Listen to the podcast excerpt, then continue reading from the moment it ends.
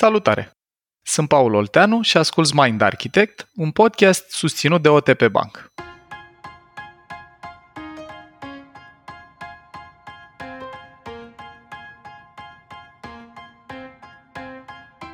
Nu contează ce trăiești, contează ce înțelegi din ce trăiești. O frază pe care am folosit-o adesea în episoadele Mind Architect și în care credem cu tărie. Ia de exemplu povestea a doi copii care au avut un context de viață similar. Amândoi au avut părinți absenți emoțional pentru că munceau prea mult și nu aveau destul timp, sau pur și simplu pentru că aveau dificultăți în a exprima emoții. În viața adultă, unul dintre copii are o viață personală în care este vulnerabil cu cei din jur, exprimă emoții și crede că exprimarea emoțiilor este un lucru benefic. În contrast, celălalt evită să exprime emoții și crede că vulnerabilitatea e semn de slăbiciune, iar lucrurile se rezolvă cel mai bine de unul singur. Deși cei doi au trăit experiențe similare, poveștile pe care și le-au spus despre acestea au fost diferite. Așadar, la fel a fost și rezultatul din viața adultă. Vorbim în episodul de astăzi despre narativul personal, iar pentru a exemplifica acest concept, vom folosi ca studiu de caz chiar narativul unuia dintre membrii echipei Mind Architect. Spunem frecvent că suntem suma experiențelor pe care le trăim. Ce spui, Paul? Ce relevanță putem găsi pentru noi în afirmația asta? Păi, multă relevanță. Mie îmi place mult ideea asta, Dana, și mulțumesc pentru deschiderea conversației. Ăsta e un episod, dragilor, pe care noi ni l-am dorit, episod simplu de podcast și a devenit special între timp din mai multe puncte de vedere. Pe de o parte pentru că adresăm o temă foarte importantă și anume a narativului personal sau a poveștii noastre de viață, a scenariului nostru de viață și pe de altă parte pentru că o să avem așa un moment de autodezvăluire sau de vulnerabilitate din partea unui membru al echipei noastre care se luptă cu tema asta. Salutare Dorin, salutare Luci, puteți să vă dați seama care dintre ei urmează să vă împărtășească ceva aparte. Dragilor, prima gară în care vă propun eu să o oprim aici e să definim un pic ideea asta de narativ personal, care pleacă cumva din ce ai întrebat tu, Dana, și anume, eu vă propun să ne uităm la narativul nostru personal, deci povestea despre propria noastră viață sau life script-ul nostru, cum s-ar numi el în analiză tranzacțională, drept felul în care noi distilăm experiențe de viață în amintiri, în convingeri sau în valori și lucrurile astea distilate sunt asamblate ulterior într-o poveste coerentă despre viața noastră, poveste în baza căreia noi urmează să luăm după aia inconștient decizii. Fiecare dintre noi operăm cu un astfel de narativ personal.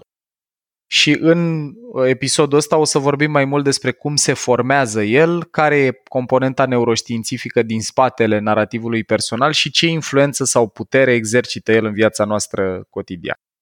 Noi am mai vorbit în diferite episoade sau în brain food-urile din mind architect punct ro despre valori sau despre puncte forte și ne-am gândit că totuși ar merita un episod dedicat și subiectului ăsta cu narativul personal, pentru că narativul e un fel de umbrelă, de supratemă mai mare decât strict sistemul de valori pe care, virtutea căruia operăm sau decât punctele forte pe care le avem. Acum, din ce știm, oamenii sunt singura vietate care își poate contempla propria existență și la baza abilității ăsteia, capacitatea asta se bazează pe integrarea funcțiilor neocorticale, deci vorbim de călăreți, cu cele limbice și intru un pic în detalii aici. Experiențele pe care noi le trăim, experiențele de viață, sunt stocate mai întâi în formă implicită, memoria implicită activă din ultimul trimestru de sarcină, despre care dacă vreți să studiați mai multe, despre memorie în general, vă recomandăm și episodul de podcast din sezonul unu, dar mai ales brain food-ul din mind architect punct ro, care vorbește pe larg despre sistemele noastre de memorie. Și după aia, după ce apar amintiri implicite inconștiente, după doi trei ani încep să apară și primele amintiri explicite, conștiente, inclusiv amintiri autobiografice. Amintirile autobiografice sunt astea în care ne vedem pe noi înșine, în poveste. E. Amintirile implicite și explicite sunt după aia distilate în diferite credințe despre sine și despre lume, care, dragilor, devin materia primă din care urmează să construiască narativul nostru personal. Ca un exemplu așa intermediar, că o să mai tot luăm exemple pe măsură ce vorbim, dacă eu, de pildă, trăiesc mai multe situații în care primesc feedback că sunt frumos, ce frumos ești, ce drăguț te-ai îmbrăcat, erai cel mai frumos din clasă, ce frumos ai vorbit la serbare, ce bine arătai nu știu unde, amintirile astea autobiografice, deci amintiri care mă conțin pe mine ca protagonist, în capul meu să pot suprapune și pot deveni o convingere identitară cum că eu sunt un om arătos, aspectos, frumos, atrăgător. Convingerea asta, ulterior, devine parte, devine o scenă, un cadru, o cărămidă din narativul meu personal, care o să conțină și alte scene, cărămizi sau cadre, și astea adunate duc la un film, filmul vieții mele sau narativul meu personal.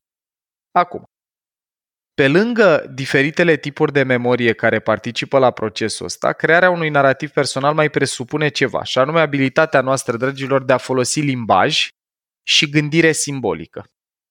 Limbajul și cu gândirea noastră simbolică sau abstractă, ce se sprijină pe evoluția călărețului, cortexului cerebral, sunt esențiale în asamblarea asta a narativului personal pentru că limbajul dă structură și sens experiențelor noastre. Adică, eu pot să trăiesc diferite eșecuri, personal sau profesional. Nu sunt luat în echipă în fața blocului când se juca fotbal. Mă, nu știu, plac pe cineva, fac un pas în direcția de a-mi exprima interesul, sunt respins. Mai fac un pas, îmi iese.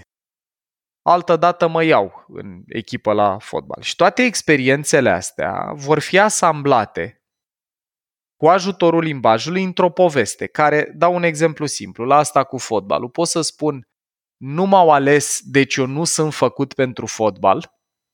Vedeți că realitatea e aceeași, anume că eu n-am fost ales în echipă în fața blocului. Dar cuvintele mele poate să mă ajute să asamblez asta într-o poveste limitativă. Eu nici nu mai are sens să încerc să joc fotbal, că nu e pentru mine, eu n-am talent la asta, nu sunt bun la asta, nu sunt făcut pentru asta. Sau nu m-au ales pentru că trebuie să devin mai bun înainte de a face parte din echipa asta, deci hai să văd ce pot să îmbunătățesc la mine. Realitatea e că n-am fost ales.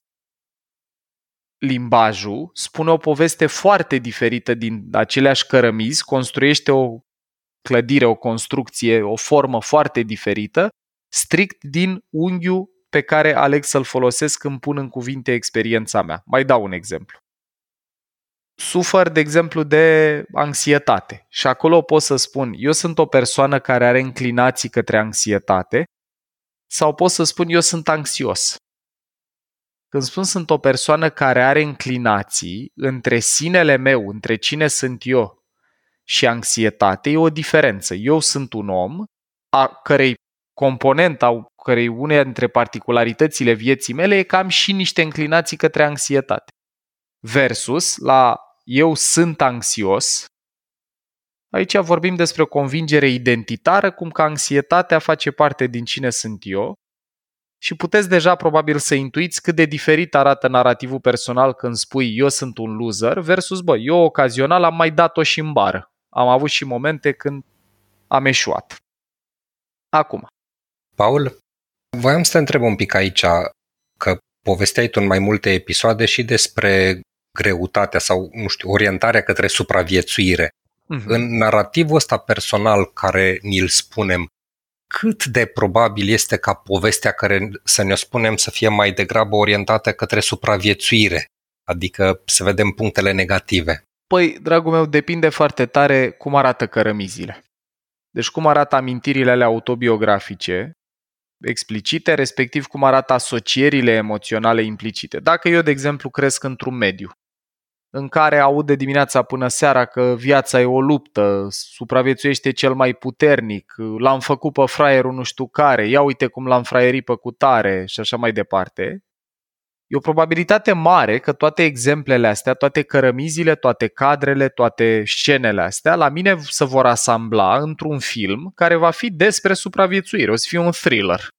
Povestea vieții mele e despre intensitate, cum am încercat să mă descurc și obiectivul meu principal, payoff-ul, răsplata finală, a fost că am supraviețuit. I was a survivor, am fost un supraviețuitor.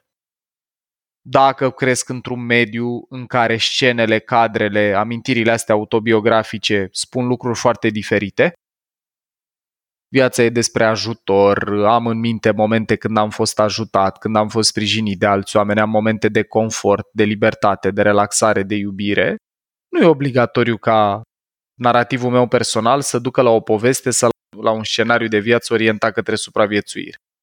Ce merită amintit aici e ce vorbim noi de mult în diferite episoade, și anume că negativul cântărește de trei ori mai puternic decât pozitivul în capul nostru, deci experiențele, scenele, fie amintiri explicite, fie implicite cu asociere emoțională negativă, cântăresc mai greu. Deci eu, de exemplu, dacă, nu știu, zbor, da, sunt un tip aventurier, am părerea asta despre mine, în povestea vieții mele sunt un om deschis la experiențe, îmi place să experimentez, să explorez, să merg, să trăiesc, să văd țări noi și așa mai departe. Și într-una dintre poveștile astea merg odată cu avionul și se întâmplă ceva foarte nasol, avem o aterizare de urgență nu știu unde. Apare o nouă amintire autobiografică care are și o puternică componentă emoțională, o amintire implicită de tip asociativă, asta emoțională, cu disconfortul, frica, teroarea poate chiar trăite în momentul ăla, și în funcție de ce relevanță îi dau eu scenei astea în povestea vieții mele, scena asta poate să fie pivotală pentru o schimbare de traiectorie în care eu nu prea mai călătoresc, sau poate să fie o scenă ca oricare alta. Exact ca și cum îți imaginezi un film în care, în funcție de cât accent pui pe o anumită scenă din filmul respectiv, scena aia poate să devină una din părțile esențiale ale poveștii sau poate să fie pur și simplu o scenă pe care majoritatea oamenilor o uită. Are sens? Da, da, da, am înțeles și chiar, chiar am un exemplu aici foarte scurt așa. Știu că mergeam odată cu Dana prin oraș și la un moment dat i s-a oprit motorul mașinii, ea conducea în mijlocul intersecției, mm-hmm. acum mulți ani, și exact ce spui, de atunci cumva povestea pe care și-a spus-o sau dificultatea în a se mai urca la volan se leagă totdeauna de acea amintire. Deci are sens, mersi de clarificare. Acum, diferența între strict experiențe trăite din când în când, cum vorbim despre povești din astea, am avut accident, nu m-am mai urcat la volan, sau am avut o turbulență în avion, mi-a scăzut entuziasmul la a zbura, versus ideea de narativ personal. Deci, distilăm experiențe în amintiri, convingeri și valori pe care le asamblăm după aia într-o poveste coerentă despre viața noastră în baza căreia luăm inconștient decizii. Diferența, dragul meu, e că narativul personal necesită mai multe scene de felul ăsta sau unele foarte intense.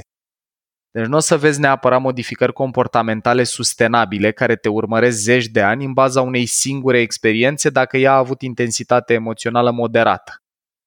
Dar, de exemplu, dacă e fix povestea lui Batman, dacă vreți, mă folosesc un pic de povestea asta a eroului, supereroului ăstuia, care își vede ambii părinți uciși de un infractor jefuitor din Gotham City, din orașul în care trăia, iar pentru el scena aia e atât de puternică și e, na, să-ți dispară ambele figuri de atașament într-o seară de felul ăsta la mâna unui infractor, lui asta îi dă, îi construiește, îi influențează foarte puternic narativul personal, de natură că el devine Batman, trăiește viața asta dublă, în care ziua e Bruce Wayne, milionarul, filantrop, playboy, tărărâm, iar seara e omul care se luptă cu nedreptățile din oraș. E, acea unică experiență, dar de o intensitate emoțională extrem de mare, catalizează călătoria lui sau catalizează modificarea parcursului filmului, scenariului, narativului lui personal.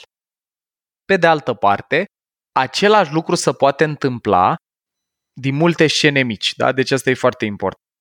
Și acum, ultima idee neuro, aici ce mai merită spus? Deci pe lângă faptul că amintirile noastre conștiente și cele emoționale inconștiente, puse sub forma unui narativ coerent cu ajutorul limbajului și gândirii abstracte, asta e o idee foarte importantă. Deci la narativul personal contribuie atât cărămizile cât și liantul, și aș zice eu chiar așa, că dacă amintirile autobiografice care sunt stocate, spune Daniel Siegel, în emisfera noastră dreaptă, reprezintă cărămizile, funcția de narator logic, liniar, lingvistic, plus abilitățile lingvistice polarizate în emisfera stângă Astea sunt cimentul care urmează să asambleze cărămizile într-o construcție coerentă.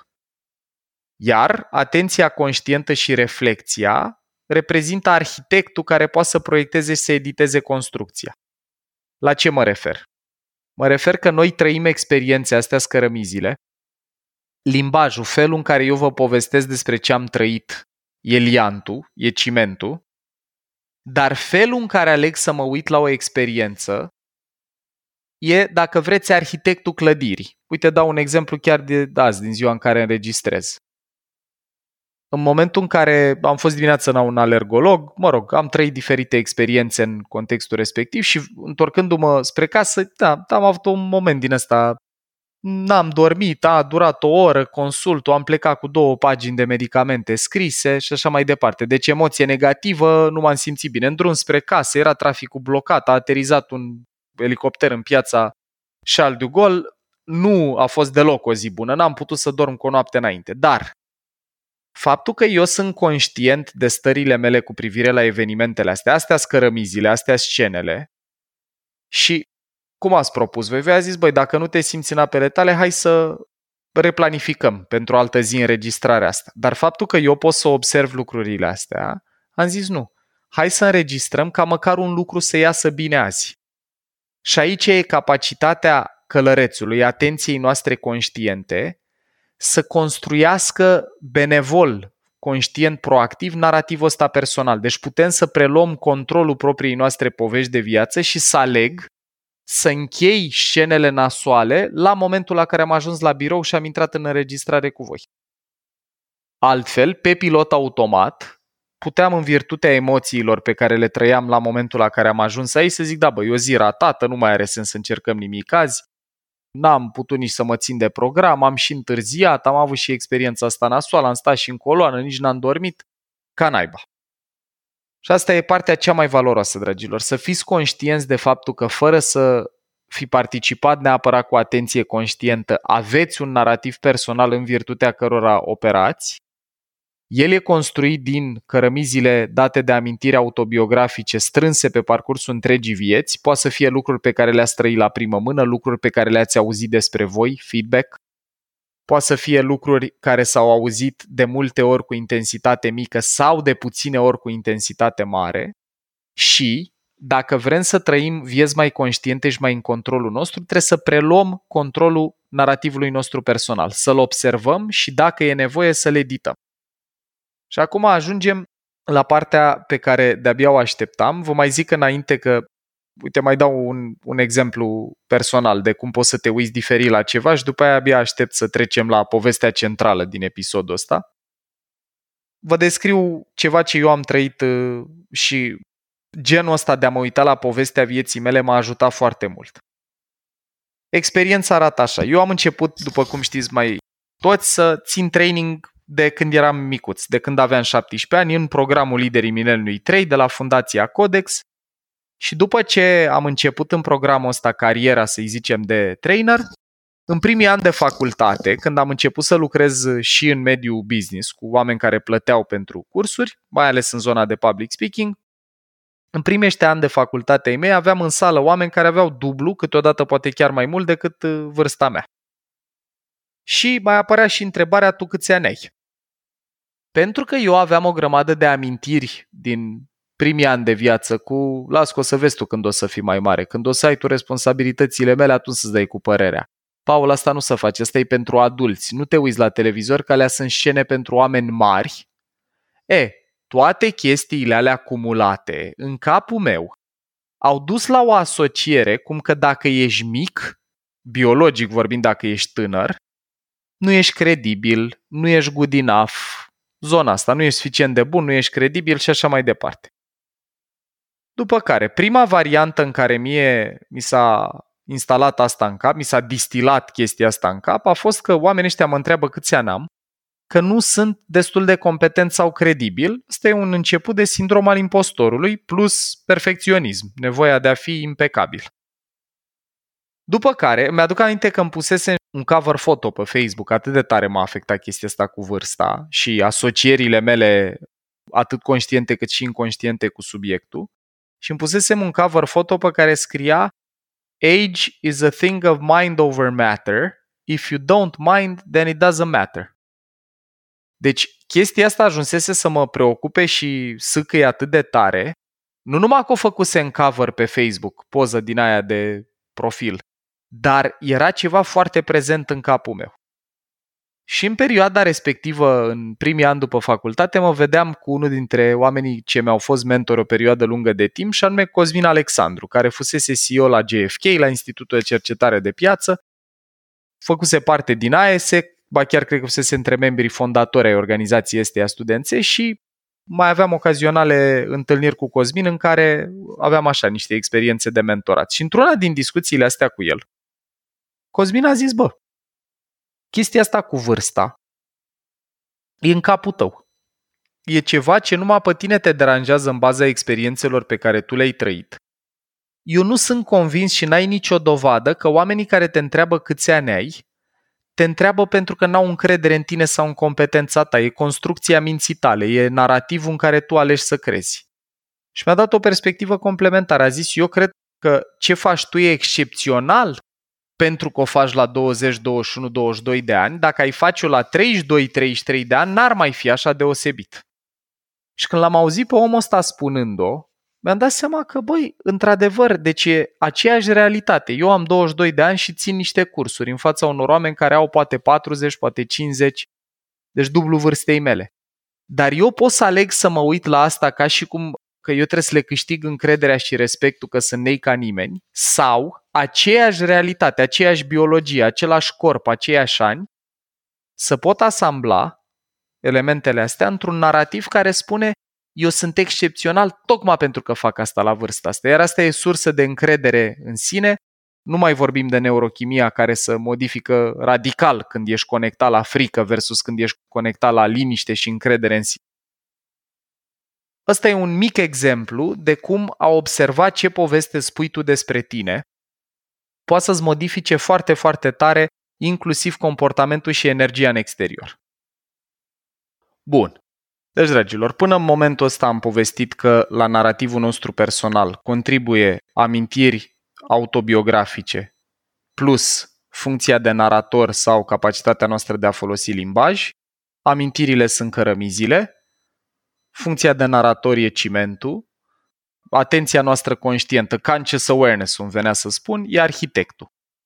Și acum mai vă zic că aceleași cuvinte pot asambla experiența identică în narative care duc la convingeri sau perspective foarte diferite, după cum am ilustrat mai devreme, și convingerile astea pe care ajungem să le avem, integrate sub formă de filtre, unde vă recomandăm episodul din sezonul unu sau Brain Food-ul despre filtre din Mind Architect, repetate de zeci, sute, mii sau zeci de mii de ori prin buclele de reflexie generate de Default Mode Network. Ce face creierul nostru când nu-i dăm nimic de făcut e că activează această rețea default care are, printre altele, funcția de a ne ajuta să reflectăm la propria noastră viață, să ne comentăm experiențele cotidiene și să reflectăm la ce trăim. E, și activarea asta a Default Mode Network plus feedback-ul venit din exterior țes sau croiesc în timp narativul nostru personal. Și cum ne dăm seama că partea asta de știință poate să fie puțin abstractă, acum ajungem la partea pe care eu de-abia o așteptam, în care o invit pe Luci să ne spună niște povești, să vedem cum aceeași experiență de viață, aceeași realitate, aceleași lucruri obiective se pot asambla, dragilor, în două narative personale foarte, foarte diferite în funcție de pe ce alegi să focalizeze atenția. Mulțumesc tare mult, Paul! Mie îmi plac foarte mult poveștile, dar trebuie să vă recunosc că prefer să le citesc și să nu le scriu pe ale mele, motiv pentru care episodul ăsta la mine se înregistrează cu palmele transpirate, așa. O să fac în felul următor, ca să păstrăm și linia pe care ai descris-o tu în partea teoretică. O să încerc să trec cu liniuță, pe puncte, prin lucrurile factuale din narativul meu personal, prin experiențele brute, așa cum s-au desfășurat ele, și ulterior să facem o paralelă între un, ceea ce eu am numit, sau noi am numit narativ limitativ, cu credințele limitative uh-huh. care au fost instalate și cum ar fi arătat narativul meu personal în momentul ăsta dacă aș fi continuat să le păstrez, versus narativul integrat cu credințele pe care am reușit să le modific și cum le-am uh, modificat. Și Dorin, îți mulțumesc foarte mult pe calea asta că în debriefarea episodului pe care am făcut-o noi în sesiunea de pregătire de dinainte, el mi-a adresat o întrebare la care n-am știut să răspund în momentul ăla, și anume care a fost punctul în timp sau spațiu în care am început să modific narativul sau am început să lucrez la modificarea lui. Și în timp ce înregistram acum mi-am dat seama, am avut momentul în care mi s-a aprins beculețul și mi-am dat seama care a fost și exact punctul în timp în care am început să modific. Și, ca să scurtăm, factual, la mine lucrurile arată cam așa. Mm-hmm. Copil născut în nouăzeci, fix post-revoluție, adică la nouă luni de la Revoluție s-a întâmplat nașterea mea, cam prin decembrie optzeci și nouă ai mei se ocupau cu a mă concepe. Copilăria mică mi-am petrecut-o în Rahova, în București, în cartierul Rahova. Am schimbat trei comunități, respectiv case, până la vârsta de opt ani, cred că aveam ultima oară când ne-am mutat, adică copilăria mică până pe la vreo patru-cinci ani am petrecut-o în casa nașilor de căsătorie ai părinților mei, după care ne-am mutat în jurul vârstei de cinci ani ai mei într-o altă zonă din Rahova, în care punctul meu central de focus erau uh, prietenii pe care îi aveam, care ulterior au devenit și colegi de școală în, în clasele primare, colegi de clasă. Și la vârsta de opt ani ne-am mutat din nou de acolo, unde locuiam cu părinții mei cu chirie, și ne-am mutat într-o casă pe care o construiseră ei în apropiere, tot în același cartier, câteva străzi mai la distanță, dar la momentul ăla al vieții mele, la opt ani, vreo opt străzi, dacă nu greșesc eu, distanță, era ceva. Adică uh-huh. magazinul până la care aveam voie să mă duc era la vreo patru străzi distanță, deci m-am separat de colegi la momentul respectiv, în timpul meu liber, în relația asta de prietenie acasă pe care o aveam. Am un frate care e cu paisprezece luni mai mic decât mine, deci am fost foarte apropiați ca și vârstă, uh-huh.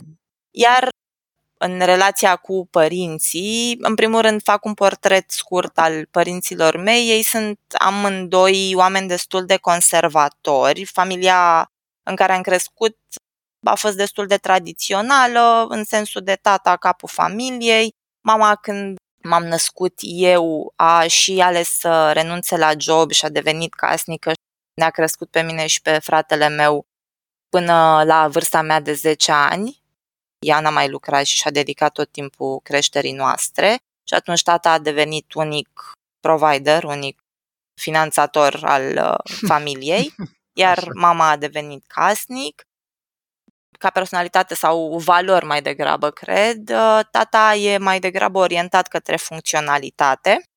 Pentru el era important să fie util în familie, să fie cel care aduce banii acasă, care se asigură că copiii au îmbrăcăminte pe ei, un acoperiș deasupra capului și cu ce să se îmbrace la școală. Cam astea erau cele trei puncte de focus. Uh-huh. Iar mama e mai degrabă orientată către afecțiuni. Ea e un om destul de emoțional, care afișează mult mai mult afecțiune decât o face tata.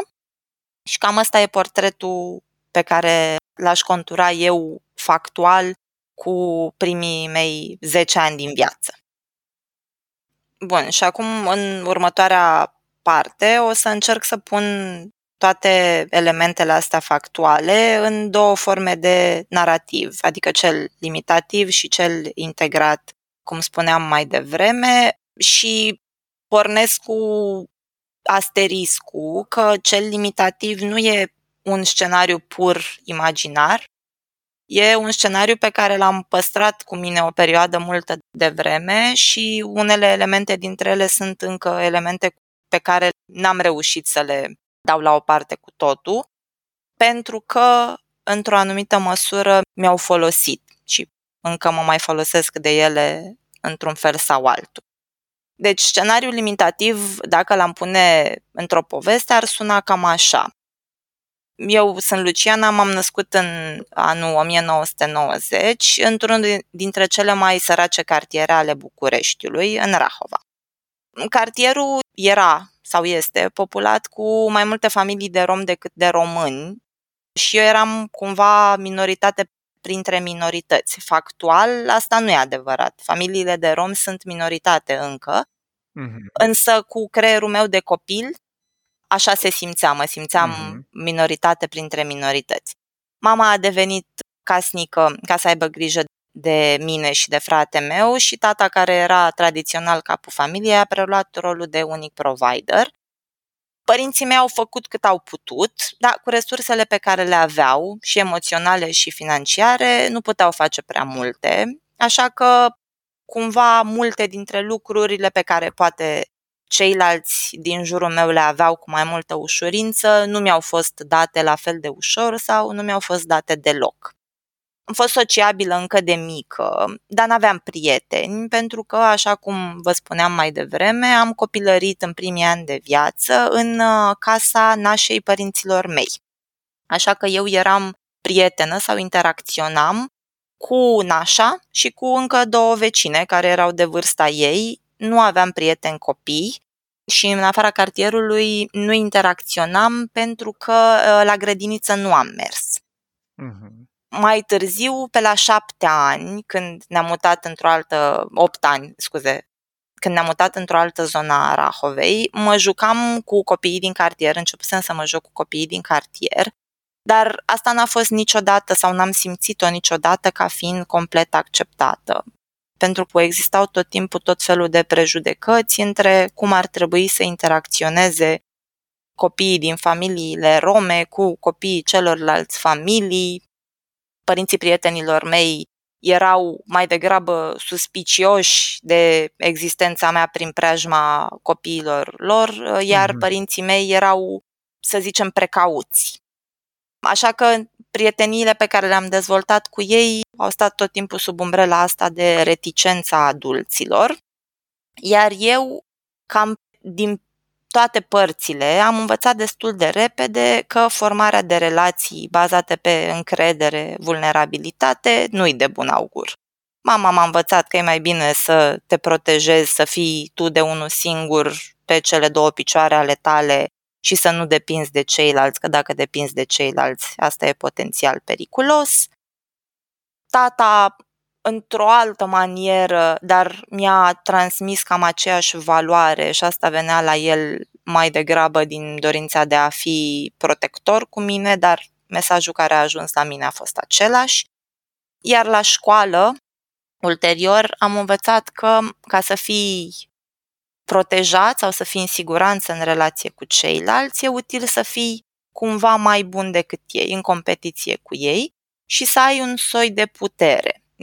Mi-aduc aminte că în clasele primare, de pildă, și în gimnaziu împrumutam puterea asta de la figuri de autoritate precum profesori și eram chiar încurajată să fac lucrul ăsta, în sensul de aliat mai degrabă cu ei decât cu colegii mei de clasă.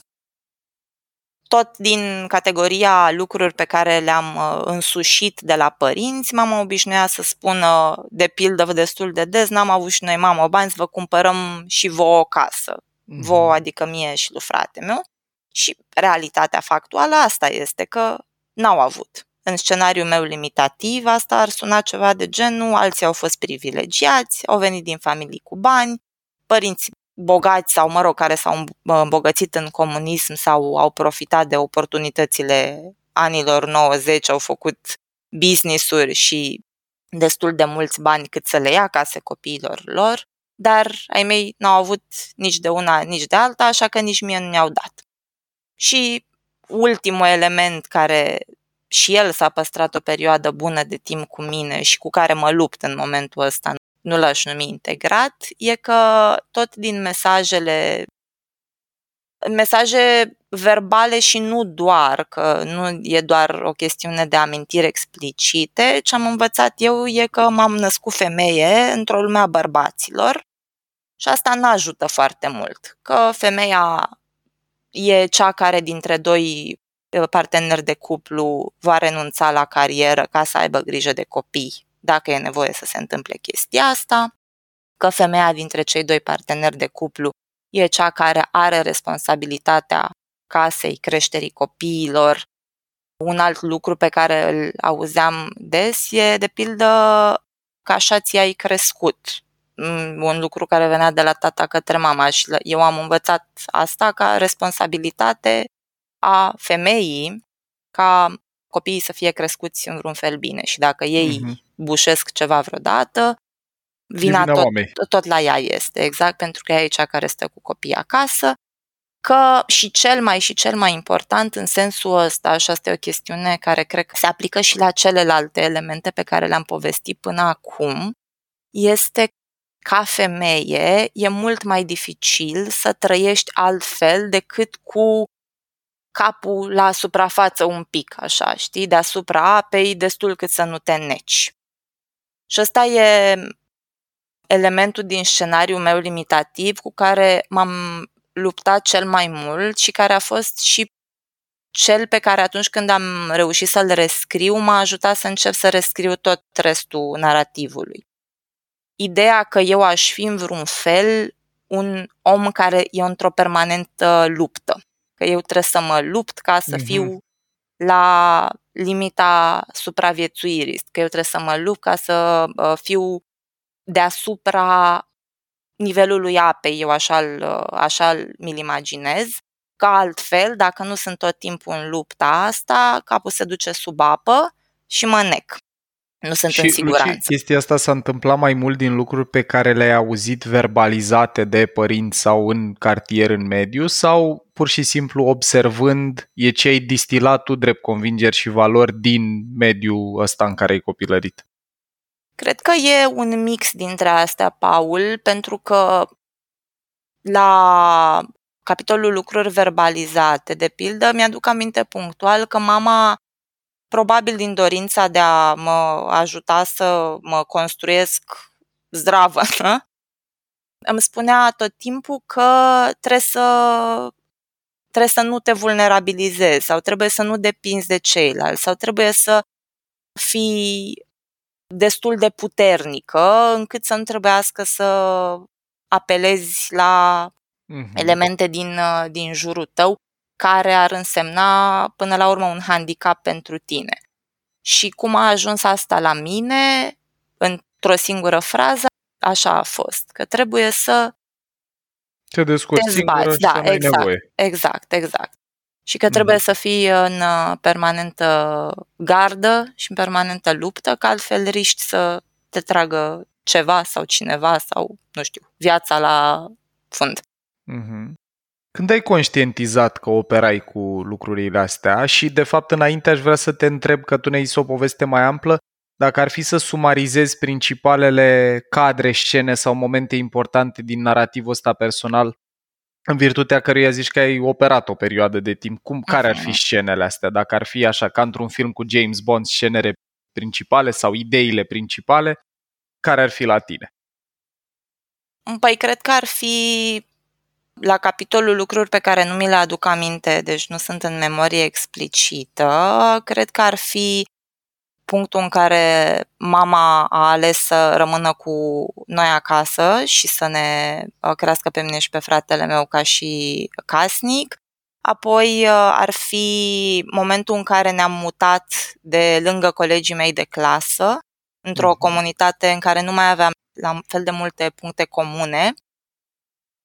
Și al treilea, foarte important, e momentul în care am terminat gimnaziu și am mers la liceu. Pentru că ăla, spuneam mai devreme că mi-a dat Dorin ideea, întrebându-mă care a fost punctul, ăla a fost și punctul în care am început să-l rescriu, nu conștient, dar am început să-l rescriu, pentru că, apropo de ce spuneam adinauri cu supraviețuirea, ăla a fost primul moment important în care eu m-am m-am distanțat și fizic de cartierul, mediul care da, exact, mediul în care, mediul în care am crescut până în momentul ăla. Și în momentul în care m-am distanțat și fizic și am intrat într-o altă comunitate, ce îmi dau seama acum, conștient că am simțit la momentul ăla, e că poți să faci lucruri care să fie bune pentru tine, dar nu ca să te țină în viață. Și mm-hmm. ah, ce frumos! Aha, uite, și aici se schimbă placa puternic. Ce interesant, exact. Deci ai ajuns într-un mediu unde fără neapărat să conștientizezi și să o faci tu conștient și în controlul tău, dar pur și simplu faptul că ai mers în alt mediu a schimbat un pic macazul de la fac lucruri pentru supraviețuire și pentru a ține capul deasupra apei, că asta era misiunea uh-huh.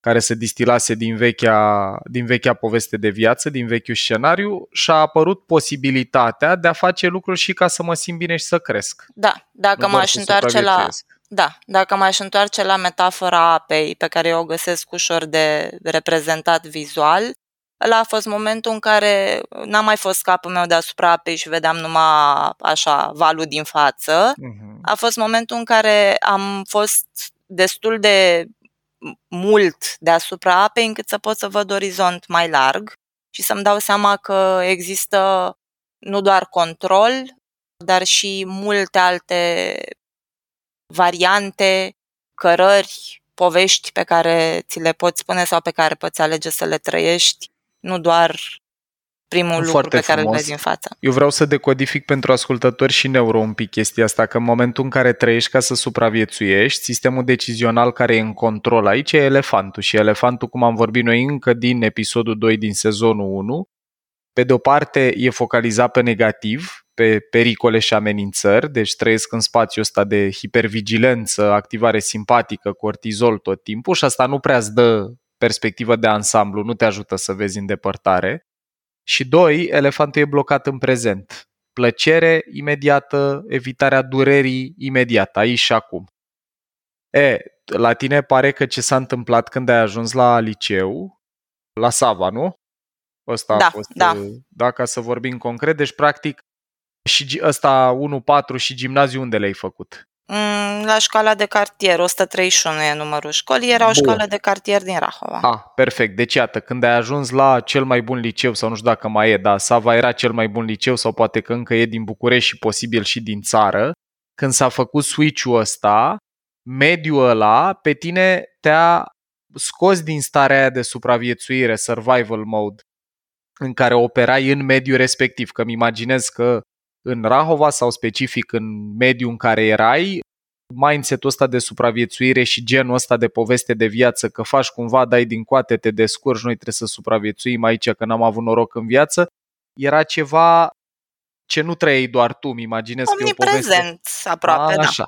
Da. E, și te ce interesant, deci când se schimbă mediul, când se schimbă evenimentele exterioare și ajunge efectiv în alt mediu, ăla spopulează mintea cu alte potențiare fire de apă, cu alte autostrăzi neuronale, te și scoate mediul ăsta nou din survival mode, că acum nu mai era doar despre supraviețuire, era și despre a crește, ăsta e, liceul ăsta fiind un mediu în care înțeleg că erai mai degrabă încurajată să crești, să te dezvolți zona Să asta. Te manifesti, să-ți manifesti personalitatea, da, lucru pentru care pentru mine ca adolescent era foarte important la momentul ăla, că nu n-am mai simțit că trebuie să mă conformez în vreun fel sau să mă protejez nemanifestându-mi. Și au apărut figuri de autoritate în prezența profilor care te-au invitat la alte lucruri decât vechile figuri de autoritate care te invitau să supraviețuiești, să nu depinzi de nimeni, să nu te expui, să nu fii vulnerabilă, să zona uh-huh. asta. Bun. Paul? Te rog, Dorin. Tot ca și decodificare, mie mi se pare că se leagă foarte bine și cu ce discutam în episodul despre fericire, cu ecuația fericirii, cu schimbarea mediului, practic, și așa cum o știu eu pe Luci, pentru că na, nu i-am cunoscut povestea anterioară, dar o cunosc de când lucrăm. Ea mm-hmm. acum e mai orientată către satisfacție, către tipul ăsta de fericire eudamonică. Mm-hmm. Și, practic, nu, nu se leagă și cu ecuația fericirii, cu schimbarea mediului, cu acțiunile care le-a făcut pare păi din povestea ei. E exact ce vreau să o invit să ne povestească. Deci Luci până aici ne-a descris situația de viață obiectiv, pe care ați ascultat-o în prima parte a expunerii ei, după care ați ascultat, dragilor, narativul personal pe care l-a trăit o perioadă din viața ei, pe care la un moment dat l-a conștientizat și a început să facă lucruri să-l schimbe. Mai întâi, schimbarea lui s-a produs accidental odată cu mutarea la liceu și aici am punctat noi importanța asta a mediului, a oamenilor, a contextului pe care îl trăiești și cum contextul poate să-ți schimbe povestea de viață fără ca tu să-ți propui să-ți schimbi povestea de viață. Și aș vrea acum să o invit pe Luci să ne povestească și cum arată narativul ei personal, așa cum arată el în forma conștientizată și integrată. Deci nu ăla care s-a țesut pe pilot automat și care avea multe componente limitative, gen trebuie să fii provenit dintr-o familie înstărită ca să te descurci, trebuie să înveți la școli de prestigiu ca să-ți fie bine, trebuie să ai prieteni înstrăiți și ideal, dacă se poate, ar fi fost grozav să fii și bărbat. Că astea ar par a fi concluziile din ăla vechi. Aici chiar testez cu tine dacă rezonezi cu astea și dacă au sens. Uh-huh, da. E, și sunt tare curios să ne faci acum un contrast cu cum arată nou narativ personal în care cărămizile sunt tot alea, că viața ta tot aia a fost, dar le-ai asamblat în altfel, ai ajuns să te uiți altfel la aceleași cărămizi și să nu mai vezi o cazemată, ci un potențial castel. Cum arată asta? Da. E, asta trebuie să mai spun, Paul, că e al doilea cel mai frumos beneficiu din tot parcursul ăsta și din rescrierea narativului, faptul că am putut să mă uit la lucruri trecute, care altcândva erau potențial negative, și să le văd uh, integrat. Uh-huh. Nu să le văd Să le vezi drept pozitiv. Cărămizi, nu drept da. construcții care nu se pot altera. Exact, exact. Drept lucruri care, cum zicea Dana la început, însumează ceea ce reprezint eu astăzi, dar nu într-o manieră atât de neșlefuibilă, uh-huh. cum se vedeau anterior. Și ar suna în felul următor. O iau cu punctul unu și spuneam că cel mai important prim pas era cel al mamei care a devenit casnică. Ulterior am rescris componenta asta și am înțeles că faptul că mama a devenit casnică pentru a avea grijă de noi a însemnat că noi am beneficiat de timp din partea părintelui care era în permanență acolo să răspundă nevoilor noastre. Și în plus faptul că locuiam în casa nașei era ceva care a ajutat și a adăugat la răspunderea nevoilor pe care le aveam și eu și fratele meu, pentru că erau practic două persoane care se îngrijau în permanență de noi.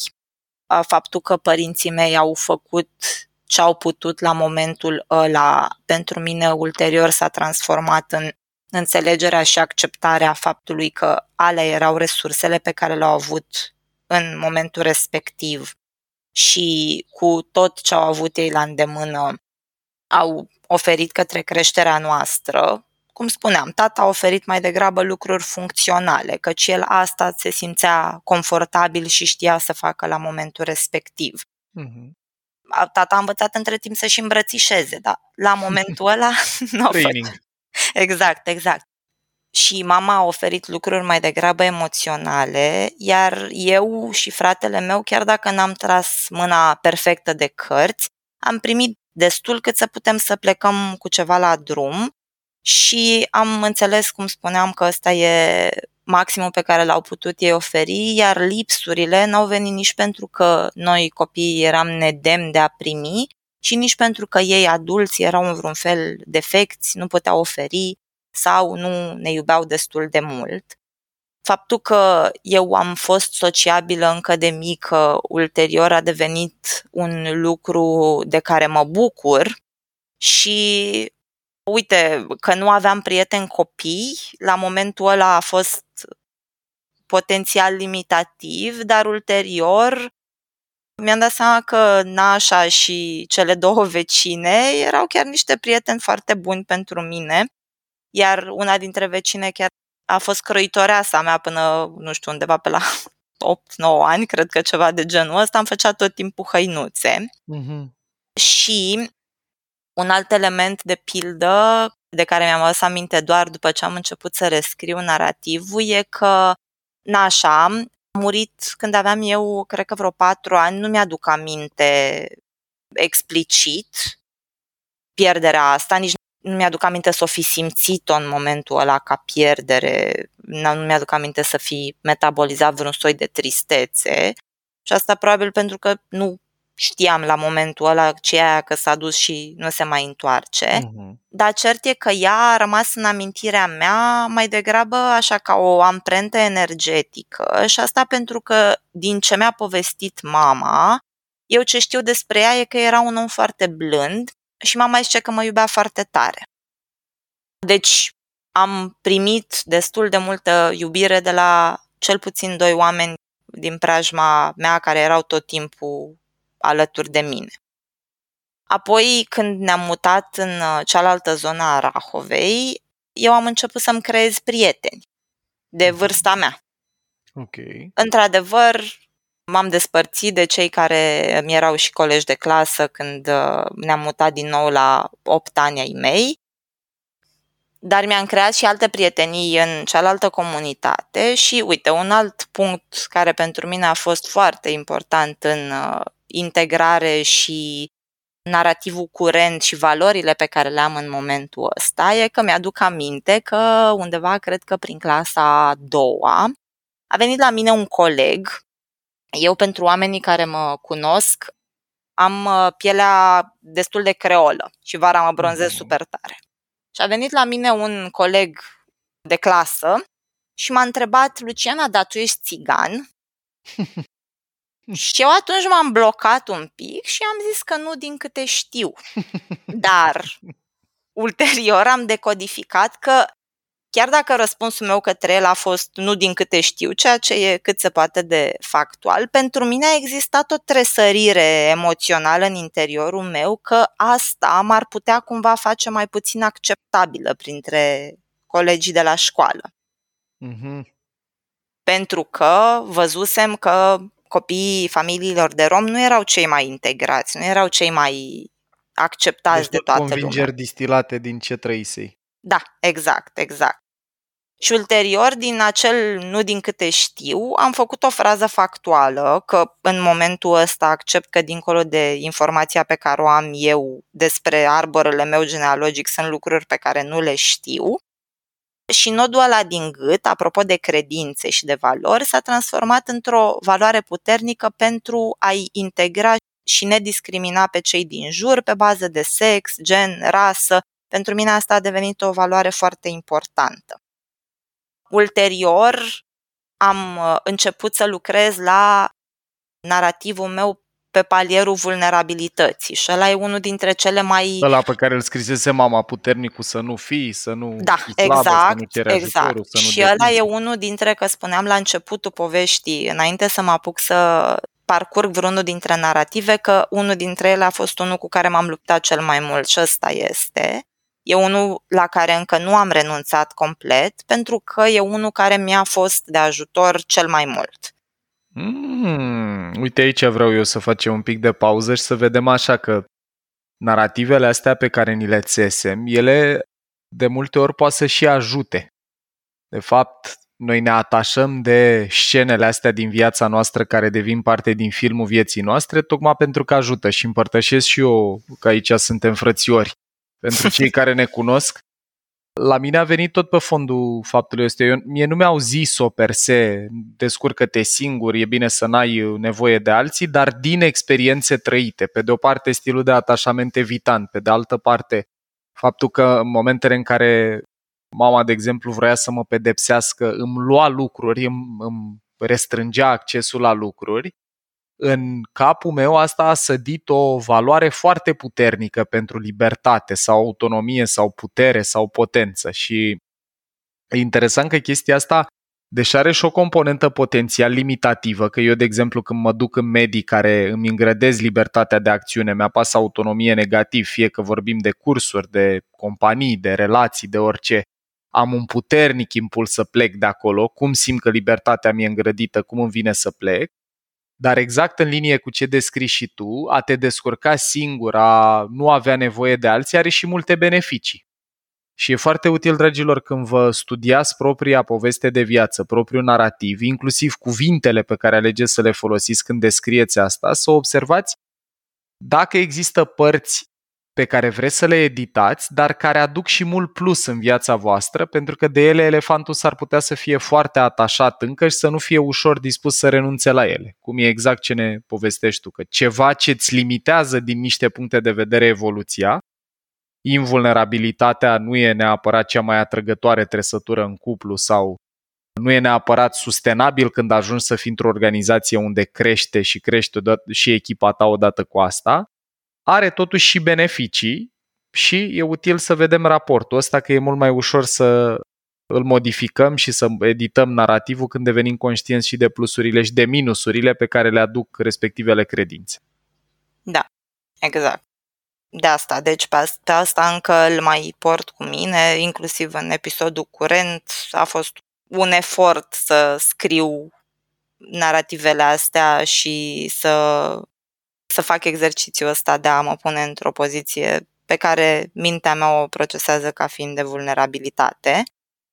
Însă am început să lucrez și la ăsta și să-l rescriu și pe ăsta, iar aici au contribuit mult și alte elemente din viața mea adultă, cum ar fi relația curentă pe care o am, care e cu un om care mă invită.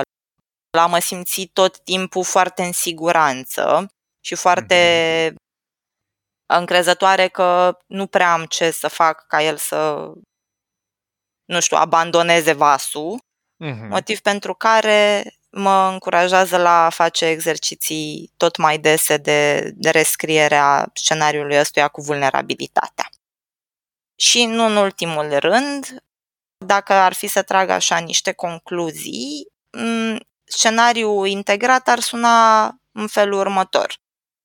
N-am tras cea mai bună mână de cărți, dar eu nici nu cred că există asta. Uh-huh. Am învățat să nu gândesc în absolute și îmi place foarte mult să văd nuanțe peste tot. Și am tras mai ales o mână de cărți cu care am ales conștient la un moment dat să lucrez. Am lucrat la relația cu părinții mei și la relația părinților mei unul cu celălalt pentru a-mi defini propriul meu cadru de relație de cuplu în care partenerii îndeplinesc valori reciproce și se aliniază cu valorile pe care le am eu de sprijin reciproc. Lipsa rolurilor tradițional definite care să pună unul dintre parteneri într-un rol predefinit și fără libertatea de a ieși de acolo dacă el se simte mai degrabă confortabil în altă poziție sau personalitatea sau aspirațiile lui merg în altă direcție. Am lucrat la relația cu colegii mei de clasă pentru a-mi clarifica importanța acceptării de sine și a celor din jur.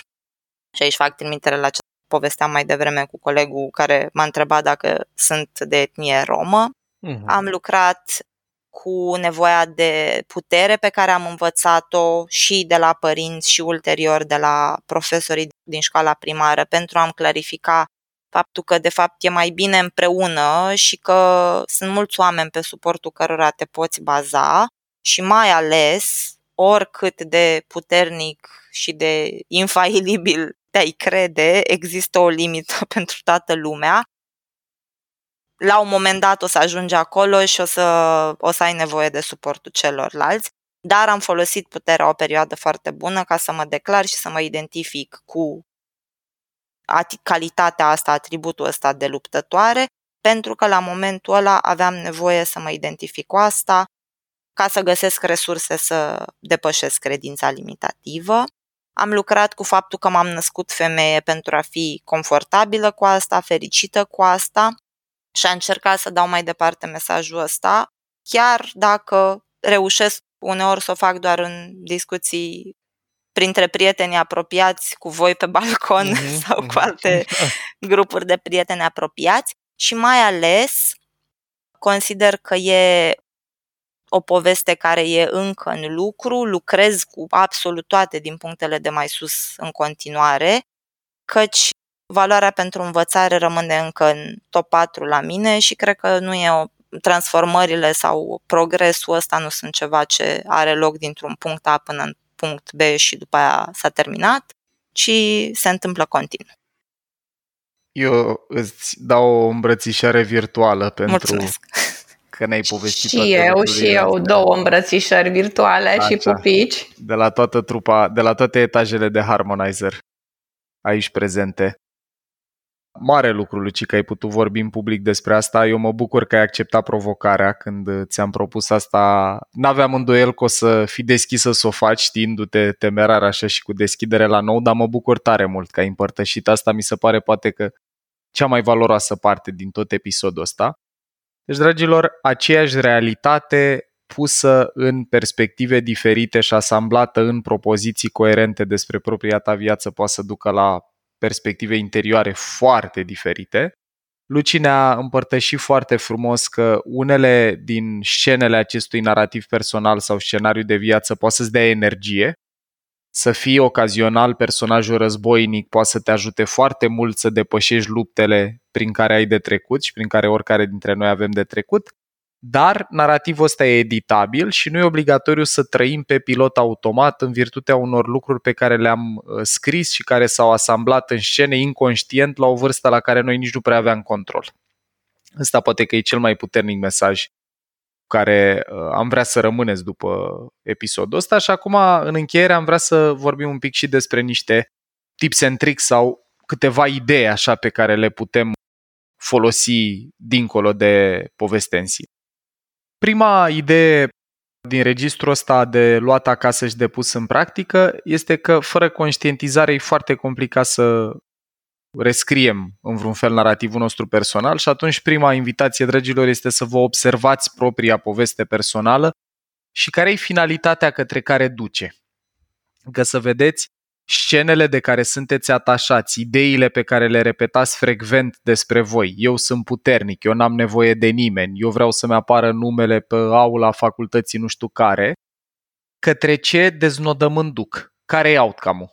Când ai fantezii despre propria viață, sunt oameni care își imaginează finalul vieții lor și să gândesc, inclusiv eu am făcut asta, m-am gândit dacă n-aș mai fi, ce aș vrea ca oamenii să vorbească despre mine la final sau cum ar fi să-mi pot vedea propria mormântare. Sunt tot felul de exerciții de imaginație în care poți să vezi în ce zonă crezi că duce filmul vieții tale și e important să observăm povestea și finalitatea, că noi inconștient tragem într-acolo. După care, e foarte util să observați și aici insist pe ideea asta, care sunt ideile, convingerile, valorile, părțile de narativ pe care cei din jur vi le repetă și prin repetiție le întăresc. Și uite, vă dau un exemplu chiar din ce trăiesc eu într-un fel. Vedeți că și cunoașterea asta de sine sau împărtășirea în cuplu a unor lucruri poate să fie o sabie cu două tăișuri. Mie mi se întâmplă câteodată în relație cu Alexandra ea să-mi mai spună, nu știu, tu ești singur pe lume sau evitantul meu sau lucruri de felul ăsta și într-adevăr, cum povesteam și cum a povestit și Luci, am înclinația să mă simt mult mai confortabil când nu trebuie să depind de alții sau când am libertate de acțiune, dar în momentul în care oameni dragi se atașează de particularitatea asta a vieții tale și ți-o tot repetă. Imaginați-vă că cineva e apreciat pentru faptul că e bea de stinge, altcineva e apreciat pentru faptul că e bătăuș, altcineva e apreciat pentru faptul că e super atrăgător pentru cei din jur, o femeie foarte atrăgătoare sau așa. Când oamenii din jur îți repetă lucrurile astea, ți le întăresc și dau mai multă greutate scenei alea. Și atunci e foarte important să curatorizați cumva și feedback-ul care vine către voi înapoi de la oamenii din jur, inclusiv să le spuneți, băi, te rog, eu nu mă mai asocia cu chestia asta, că eu nu vreau să devină ceva identitar pentru mine, nu vreau să dau acestei cărămizi un rol disproporționat de amplu în toată clădirea sau acestei scene un uh, timp disproporționat de mare în tot filmul. Deci wow. Asta e a doua idee. Paul, asta mi se pare foarte tare, dar aici... Pe lângă feedback-ul pe care îl dai, poți să-i și spui, uite, dragul meu, draga mea, cam așa mi-ar plăcea mie să fiu văzut? Adică... Da.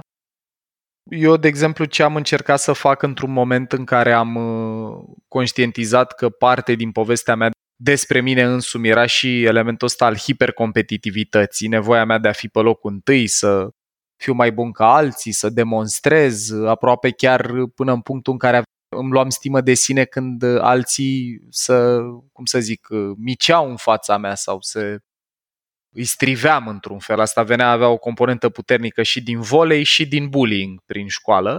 Mi-am dat seama că am impulsurile astea hipercompetitive până în punctul umilinței la adresa altora și mi-am dat seama că cei mai apropiați doi prietenei mei de la momentul respectiv mi le hrăneau. Și când am început să lucrez la asta și le-am zis, băi, eu am nevoie să reduc intensitatea tiparului ăstuia care mie îmi influențează puternic deciziile și viața, i-am rugat când merg cu ei la masă să nu mai facă comparații.